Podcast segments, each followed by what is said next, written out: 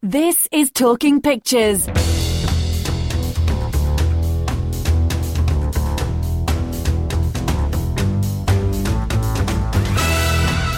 Hello and welcome to Talking Pictures, your essential guide to the movies with me, Frida Cooper. And fasten your seatbelts for this week's edition because there's some really powerful stuff among the new releases. Boxing movie Jawbone will smack you right between the eyes. The Leveling wears its heart on its sleeve. And as for Miss Sloane, You're a piece of work, Elizabeth. If you want to set yourself on fire, the service you need to win, I won't protest. The end is my concern. You liberal goody goodies can fret over the means. You need me. Were you ever normal as a child? Or were the twisted thought processes in your mind hardwired in the womb? Because I am having a really hard time understanding how somebody gets to this. Yes, I'm just a piece of work. And Miss Sloane herself, aka Jessica Chastain, is in the hot seat for the big interview. On DVD, it's a Liam Neeson double bill with Martin Scorsese's Silence and A Monster Calls. Plus, there's the new top five at the British box office and the latest movie news headlines, all in around 20 minutes.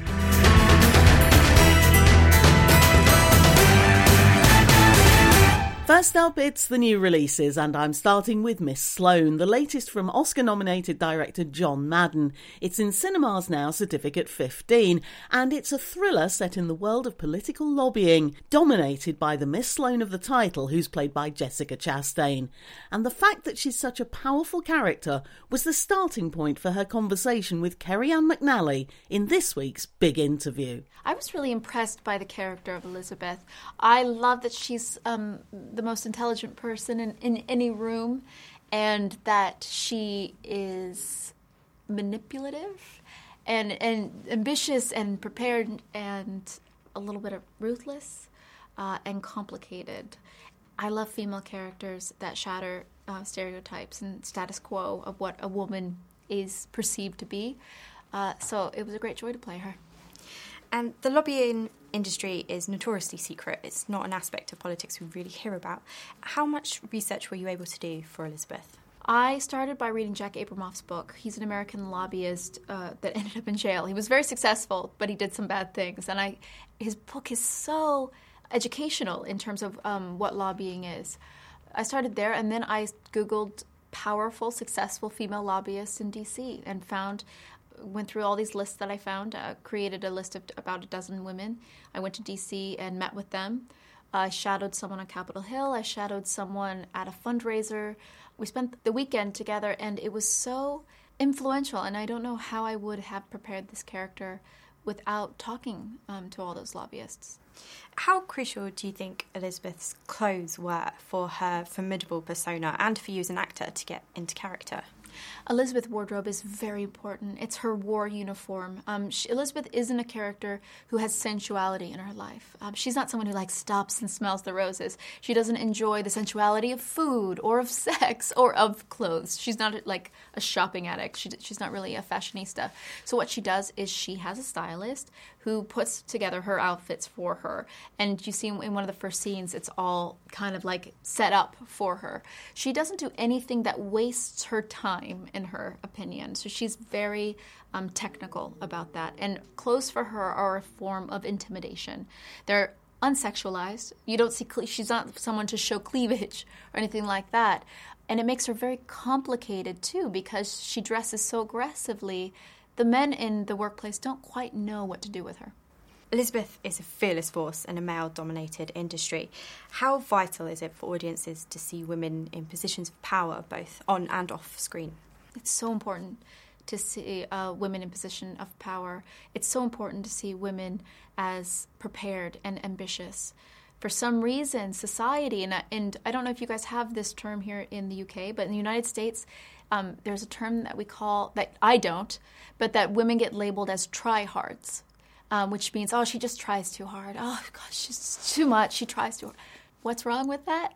Men don't get labeled that, right? They're then, you know, go getters. Men are go getters and girls are tryhards. I want to eliminate that. So I want to put as many depictions of women in the media that are ambitious, that are prepared, um, outgoing, go getters as we can. So young girls that grow up know that they can be that and they should be that. So the UK has a general election. Why is it important for people to go out and vote? It's always important to vote. I mean, we just had our election, and I think it was less than 30% of the population voted. I also heard, I could be wrong with my figures, so please tell me, but I know with Brexit, with you guys, it was something like 80% of young people wanted to remain, and yet only 20% of them voted. I think that's correct. Something like that. Yeah. yeah. So, yeah, you can't just complain about what's going on in the world. You know, you can't really just look at pictures of the same people putting forth laws and legislation without diversity and say, well, that's a problem, and not vote to change it. Yes, okay, one vote. When you say, like, okay, the hopeless is what do I do? I'm just one person.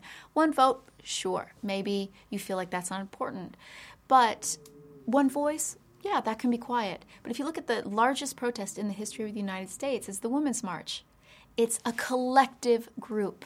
It's a collection of votes, and it is very intimidating, that power. So, yes, you may feel like you have one vote, but your one vote adds to that collective voice um, that will um, shape the world into what you want it to be. You know, there's definitely something about this film and politics, and I don't just mean the setting. It premiered in the States just a couple of days after the presidential election, which did not help it at the box office. Now it's in the UK during our general election. And of course, there's the whole gun control angle in the storyline. Elizabeth Sloane is the political lobbyist that everybody wants on their side. She's poached by a rival agency to work on a piece of law reform. That's where the gun control thing comes in.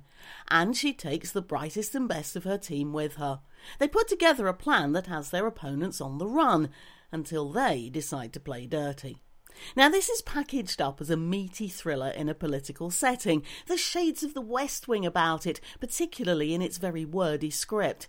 And at the centre of it all is the very complicated Sloane. She's hard to understand, hard to like, and one step ahead of everybody just about all of the time. And that's what causes all the twists and turns, all of which really get your attention right from the start. Chastain herself grabs the role by the throat and gives it full throttle, from her cunning and manipulative way of working right down to her killer heels and chip free nails. And it all makes for an eminently watchable film. Not a great one, admittedly, but certainly a good one with a dynamite performance at its heart. One that means you eventually find yourself actually liking her. From the world of politics to another world entirely, in Alien Covenant. This is weird. What are the odds of finding human vegetation this far from Earth? Who planted it?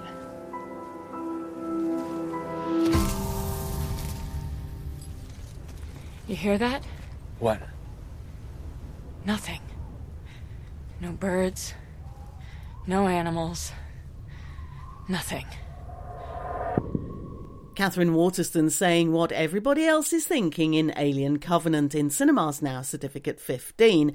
As is the way of things, this is a sequel, and it's a prequel as well. Sequel because it picks up where Prometheus left off five years ago, prequel because Prometheus was set before the original Alien films. The Covenant of the title is a colony ship. It's taking 2,000 pioneers to another planet seven years away to start a whole new life, and that includes the crew as well, which is made up of couples. But it runs into trouble. The captain is killed, and the crew barely has time to get over that when his replacement hears a voice coming from a nearby planet and decides they should investigate. It turns out to be the same planet where the Prometheus had disappeared and they soon find out the reason why. Now, there's an awful lot that's familiar about Alien Covenant. We found out long ago what the enemy looks like, and there's no way you can reproduce the tension that went with the original Alien. So, director Ridley Scott has piled on the action and piled on the gore and given us plenty of both. It does manage, though, to take us in a bit of a new direction, up to a point anyway, and that's mainly because of Michael Fassbender in a double role playing two synthetics, or between you and me, robots. If the film belongs to anybody, it belongs to him. But where this new direction takes us remains to be seen, as does how much more Ridley Scott can make out of what is now a very familiar story. The film stands up quite happily on its own as a piece of gruesome sci fi, but in the end, you can't shake off the feeling that you've seen this all before. Back down to earth now, and it doesn't get much earthier or indeed muddier than the farm in the levelling. Was this Harry's idea? The sale? Need the money. The stock is our only asset. We sell the stock, we get the money, the farm is safe. Harry gets the farm, we have a party, everyone's happy. I don't think Harry was happy. It was just a bloody stupid accident. Ellie Kendrick, yes, from Game of Thrones, and David Troughton as her dad, facing an uncertain future on the farm in The Levelling, which is the debut feature from the British writer director Hope Dickson Leach. It's in cinemas and on digital download now, certificate 15. And Kendrick returns to the family farm in Somerset after the floods of 2014. Her brother has died suddenly, the farm is in chaos, and her father is a shadow of his former self. Their relationship has been fractured for some time. This could be the opportunity they need to settle their differences. Now, this is no everyday story of country folk, even if David Troughton is currently best known for his role in The Archers. The place is strewn with debris, there's mud everywhere, and the ground floor of the house is uninhabitable, so he's having to make do in a caravan, and the family is all over the place as well. Underneath the bitterness and grief that divides father and daughter, there's issues that affect the farming community, rural suicides, which were on the increase at the time, and the general hardships facing farmers. They're supposed to be the guardians of the land, nurturing growth, but here we see cattle being slaughtered and a bull calf being shot because there's no money in them. The film is very nearly a two hander, with all the attention on Kendrick and Troughton, and they both deliver strong emotional performances. Kendrick is especially impressive, and this marks her out as one to watch for the future. The Levelling itself is a multi layered film which takes its time, squelching through the mud of the farm and indeed the family relationships. It's a sobering experience, but a very satisfying one. From the farm now to the boxing ring in Jawbone. If you want to get yourself smashed to bits, that's your choice. But I promised Bill I was going to get you ready for this fight. And I'm going to honour that. If you don't put it in this ring, that lad's going to empty you. You're going to get hurt. Or maybe that's what you want. Michael Smiley laying it on the line for boxer Johnny Harris in Jawbone in cinemas now, certificate 15. Yes, it's another boxing movie after the likes of the Pyramid Texts and, of course, Olli Mäki. This, however, is more traditional in the sense that it's about redemption, with a former amateur champion Jimmy, that's Harris, hitting rock bottom. His mother's died, his wife and child have gone, he's lost his home, and he's hit the bottle. In a last ditch bid to clean up his act, he goes back to boxing and takes an unlicensed fight so that he can make some quick money. Harris doesn't just play the lead role, he wrote the script based on his experiences as an amateur boxer and he's a producer, and that makes it a deeply personal film, and it shows so much that you can almost smell the sweat. It also makes it incredibly intense, as direct and as straightforward as one of his character's right hooks. It never fails to absorb, and it never gets near the ropes. Non boxing fans might find the latter stages of the film a bit hard going, but there is more than enough here in the way of believable characters and strong, clear narrative to make up for that. Most importantly, there's an emotional honesty that guarantees your involvement from start to finish. The film has a heart, and it beats loudly. You're listening to Talking Pictures. Also in cinemas this week is a re release of Woody Allen's Manhattan, his love letter to his favourite city in beautiful black and white. If you've not seen it before, and it is nearly 40 years old, it is definitely worth it for the romance and the deliciously funny dialogue. And if you have seen it before, then just refresh your memory. The second film from Timothy Spall in a fortnight is also out this week. It's called Away, and while he and Juno Temple are impressive in an odd couple story, the film itself doesn't really live up to them. This is Talking Pictures. I know everything about you, Conor O'Malley. No, you don't! If you did, you know I don't have time to listen to stupid stories from a stupid tree that is just a dream. A dream? What is a dream, Conor O'Malley? And who's to say that it is not everything else that is a dream? And on DVD, there's the first in a Liam Neeson double bill, A Monster Calls, and we heard him there as the gravelly voice of the tree monster. Lewis MacDougall is the boy who's having a bad time. His mother is being treated for cancer, and he is petrified she is going to die. He's visited by Neeson's monster, who, although he seems menacing at first, starts to help him deal with his problems. And facing problems and being honest about them is what the film is all about. It's hard enough for adults to deal with what life throws at them, but here it's an 11 year old boy who's struggling to cope with life changing events and his feelings about them.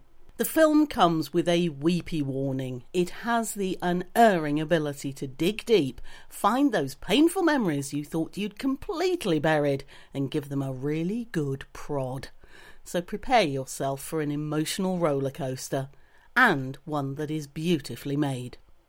The other Liam Neeson DVD comes from Martin Scorsese. It's Silence.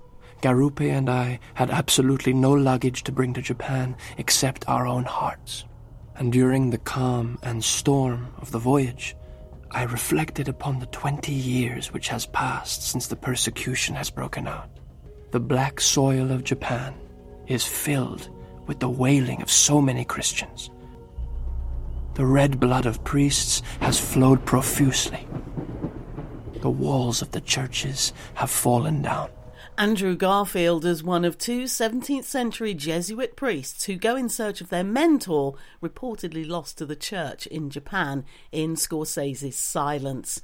Japan is a country where their religion is outlawed, Christians are persecuted, tortured, and executed, so it's a quest full of dangers, physical and spiritual.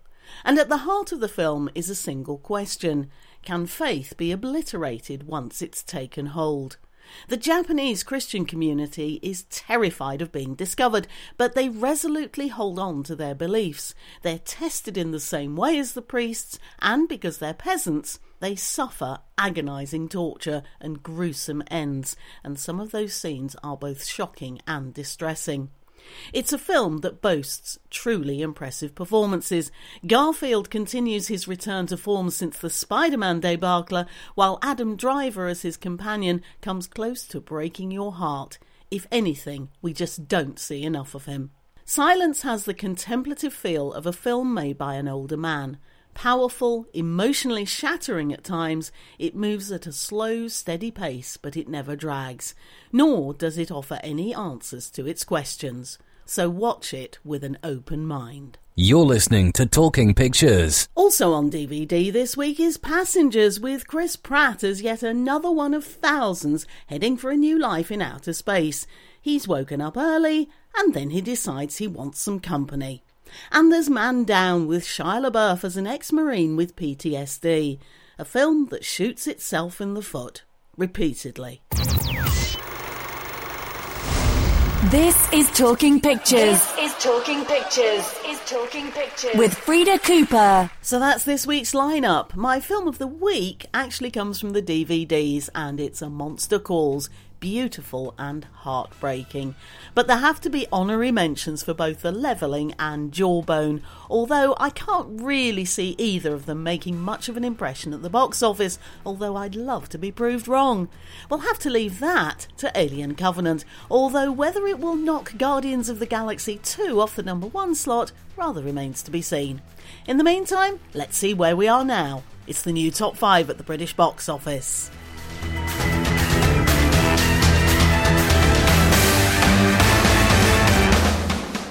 And there's just one new entry at the box office this week, which means there's little much in the way of change. So at number five, it's Disney's Beauty and the Beast, which has now taken over a staggering £71 million in this country. At four comes The Boss Baby, while at three it's Fast and Furious 8. The one and only new entry comes in at two, and it's A Dog's Purpose, but it'll have to run a whole lot faster to catch this week's number one, which is still Guardians of the Galaxy Volume 2. Now, repeat back what I just said. I am Groot. Uh huh. I am Groot. That's right. I am Groot. No! No, that's the button that will kill everyone! And in this week's movie news headlines, a third movie about the rapper Tupac has been announced, this time the official documentary directed by Steve McQueen. The Irishman, which is Martin Scorsese's film for Netflix and stars Robert De Niro and Al Pacino, starts shooting in August, and Jackie Chan and Sylvester Stallone are teaming up for the first time ever to star in Ex Baghdad. With a budget of $80 million, it could turn out to be one of the biggest films to come out of China. And that's all from this week's Talking Pictures. On next week's show, Guy Ritchie brings us his version of that geezer King Arthur. You've got the wrong man, sire. I was born in a brothel on a bridge in Londinium. The sword can only be drawn by Uther Pendragon or his direct heir. You felt it, didn't you? The power. That's what put you out. You just don't know how to control it. While on DVD, it's this year's big Oscar winner, La La Land. Plus, there's the new top five at the British box office and the latest movie news headlines.